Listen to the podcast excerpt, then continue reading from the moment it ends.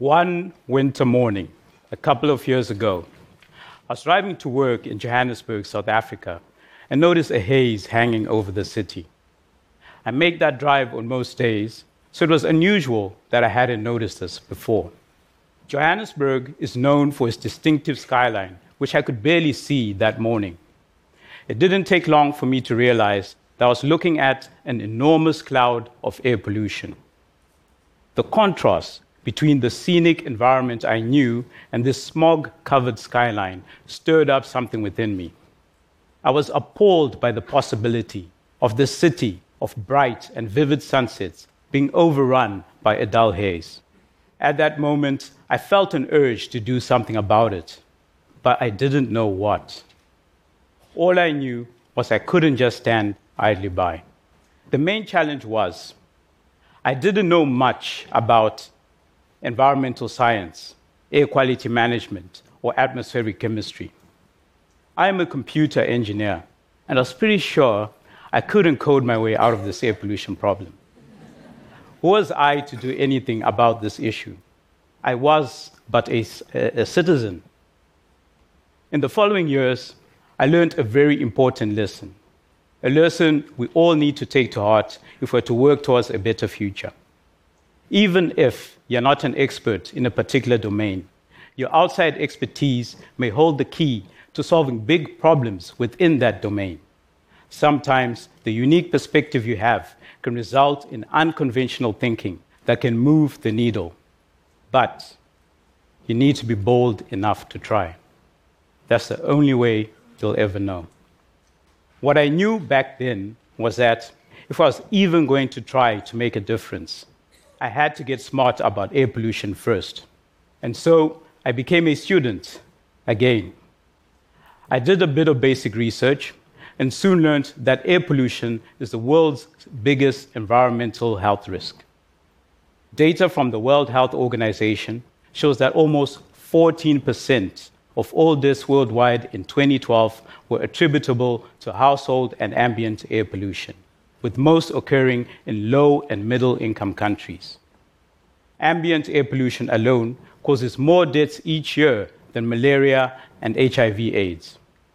In Africa, premature deaths from unsafe sanitation or childhood malnutrition pale in comparison to deaths due to air pollution and comes at a huge economic cost over 400 billion US dollars as of 2013 according to a study by the Organization for Economic Cooperation and Development now in my work I explore new frontiers for artificial intelligence where the symbiotic relationship between man and machine can find a beneficial footing and help us to make better decisions.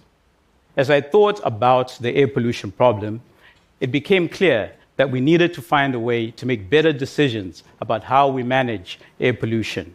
And given the scale of the problem, it was necessary to do it in a collaborative way. So I decided I better get to know some people working within the field. I started to speak to officials from the city of Johannesburg and other surrounding cities, and I engaged the local scientific community, and I also made a few cold calls. The process of engagement I embarked upon helped me to develop a deeper understanding of the problem.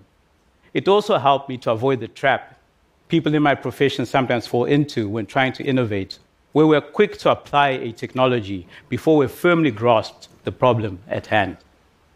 I began to develop an idea about what I could do to improve the situation.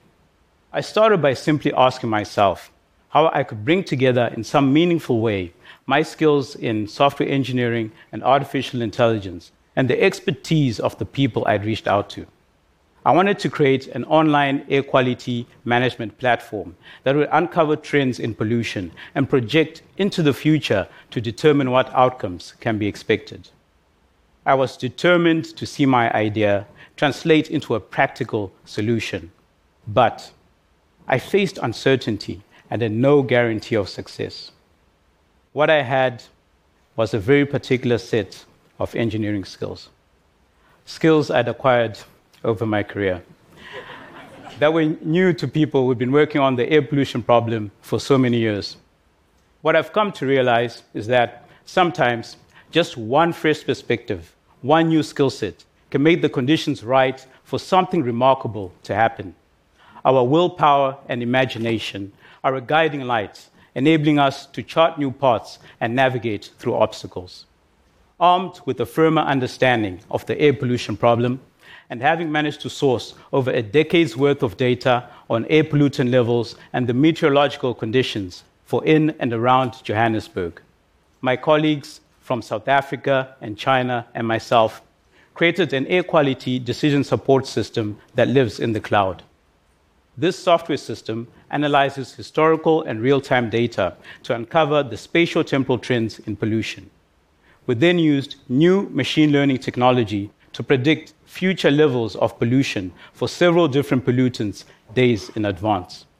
This means that citizens can make better decisions about their daily movements and about where to settle their families. We can predict adverse pollution events ahead of time, identify heavy polluters, and they can be ordered by the relevant authorities to scale back their operations. Through assisted scenario planning, city planners can also make better decisions about how to extend infrastructure, such as human settlements or industrial zones. We completed a pilot of our technology that was run over a period of 120 days, covering all of South Africa. Our results were confirmed when we demonstrated a tight correlation between the forecasting data and the data we were getting on the ground. Through our leadership, we have bought cutting edge, world leading assets that can perform air quality forecasting at an unprecedented resolution and accuracy benefiting the city that I drove into one winter morning, not very long ago, and thought to myself, something is wrong here. I wonder what can be done. So, here is the point. What if I had not investigated the problem of air pollution further? What if I had not shown some concern for the state of the environment and just hoped that someone, somewhere, was taking care of the matter?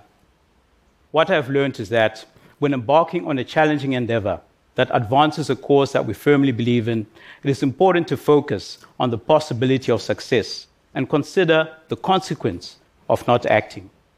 We should not get distracted by resistance and opposition, but this should motivate us further.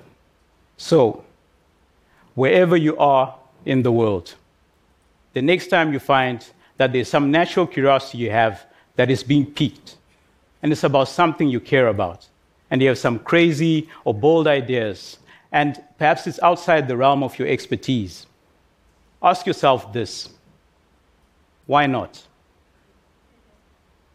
Why not just go ahead and tackle the problem as best as you can in your own way? You may be pleasantly surprised. Thank you.